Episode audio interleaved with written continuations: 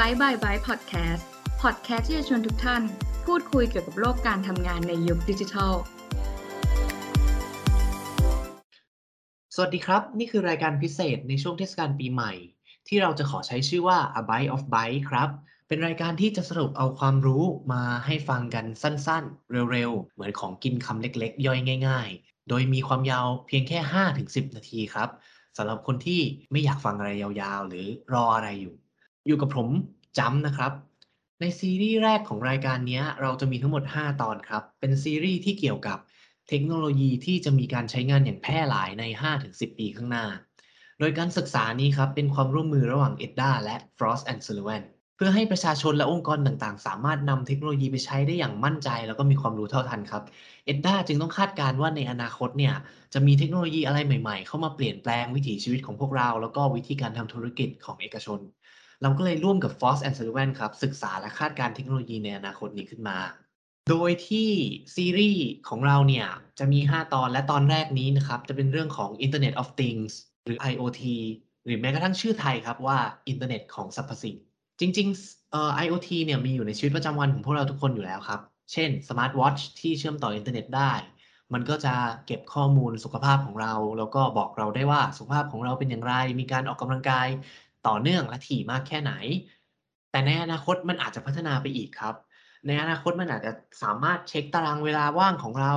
แล้วก็แนะนำเราได้ด้วยซ้ำว่าลองไปออกกำลังกาย ในเวลาที่เราว่างดีไหม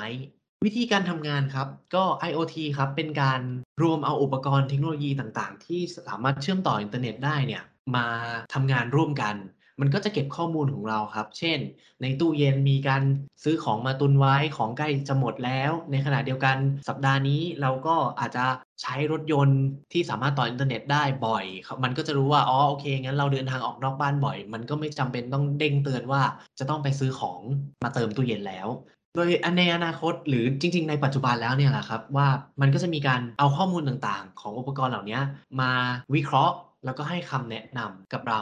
โดยที่ในอนาคตครับ อาจจะนำไปถึงการปรับปรุงกระบวนการธุรกิจได้เลย เพราะว่ามันก็สามารถเก็บข้อมูลต่างๆได้ แล้วก็อาจจะแนะนำหรือสร้างโมเดลทางธุรกิจใหม่ๆ ให้เราเอาไปใช้ ไปจนถึงช่วยเราในการตัดสินใจทางธุรกิจ หรือการใช้ชีวิตบางอย่างแทนเราได้ด้วยซ้ำเรามาดูมูลค่ากันก่อนครับ ในปี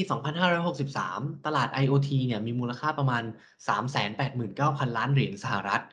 ซึ่งเป็นมูลค่าที่มากใช่ไหมครับ แต่ว่าจากการคาดการณ์ครับ คาดว่าในอีก 10 ปีข้างหน้าเนี่ยมูลค่านี้จะเพิ่มขึ้นเป็น 2 เท่า ซึ่งก็คือใกล้ๆจะ 1 ล้านล้านเหรียญสหรัฐแล้วนี่แหละโดยที่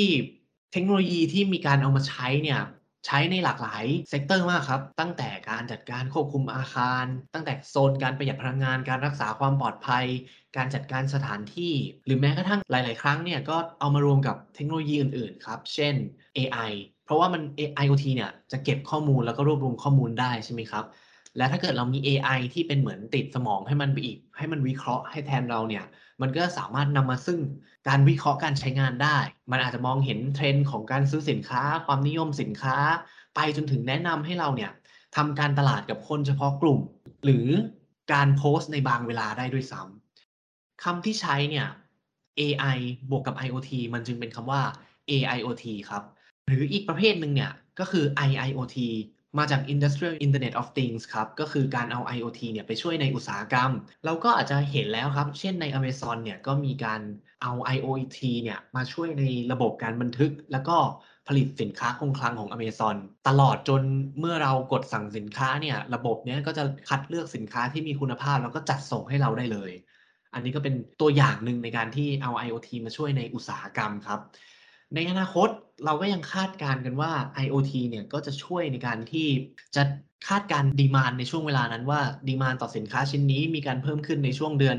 นี้ มันก็จะแนะนำให้เราเพิ่มกำลังการผลิต แล้วก็คำนวณให้เสร็จสับเลยครับว่าโอเคสต็อกเรามีเท่านี้นะ มันก็จะต้องผลิตได้มากสุดเท่านี้ เพื่อเก็บในสต็อกก่อนที่สต็อกเนี่ยจะปล่อยสินค้าออกไป อันนี้ก็ยกตัวอย่างให้ฟังเข้าใจง่าย ๆ ก็อาจจะเป็นโรงงานของเราเนี่ยผลิต ไอศกรีมครับ แล้วก็ตู้แช่แข็งเราอาจจะมีจำนวนจำกัด แต่ว่าช่วงนี้เป็นช่วงหน้าร้อนที่คนอาจจะมาซื้อไอศกรีมเยอะขึ้น เครื่องเนี่ยก็จะแนะนำให้เราเพิ่มกำลังการผลิต แล้วก็ผลิต แล้วก็ไปเก็บในตู้เนี่ย มันก็จะคำนวณให้เสร็จสับว่าถ้าผลิตเท่านี้ต่อวัน เก็บในตู้เท่านี้ สินค้าที่จะออกจากตู้เนี่ย มีจำนวนเท่านี้ต่อวัน มันก็จะช่วยเราคิดแล้วก็ตัดสินใจได้ด้วยนะครับ หรือในอีกวงการหนึ่งครับ ที่เป็นเทรนด์ในช่วงนี้ก็คือด้านสุขภาพ ผู้ป่วยครับ อาจจะสวมสมาร์ทวอชที่ยกตัวอย่างไปตอนต้น แล้วก็สมาร์ทวอชเนี่ยอาจจะเชื่อมกับส่วนต่าง แพทย์ ก็อาจจะเห็นได้ว่าโอเค อัตราการเต้นของหัวใจผิดปกติ มีระดับน้ำตาลในเลือดที่สูงเกินไป แพทย์ก็อาจจะสามารถจ่ายยาหรือให้คำแนะนำอะไรกับเราในการดูแลสุขภาพมากขึ้นได้นะครับ แต่ว่ายังไงก็ตามครับ IoT เนี่ย ก่อนที่จะมีการใช้งานอย่างแพร่หลายเนี่ย Frost and Sullivan ก็สรุปความท้าทายออกมาเป็น 5 ข้อครับ ข้อแรกก็คือความมั่นคงปลอดภัย ราะว่า IoT เนี่ยเป็นการเก็บข้อมูลของเราเข้าไป เพราะฉะนั้นมันก็ต้องมีแฮกเกอร์ที่อยากจะแฮกแล้วก็เอาข้อมูลของเราเนี่ยไปใช้ได้หลายอย่างเลยนะครับ ทั้งการตลาดการเรียกค่าไถ่ข้อมูลอะไรอย่างนี้ เพราะฉะนั้นผู้ให้บริการครับจำเป็นที่จะต้องดูแลตรงจุดนี้ด้วย ข้อ 2 ครับ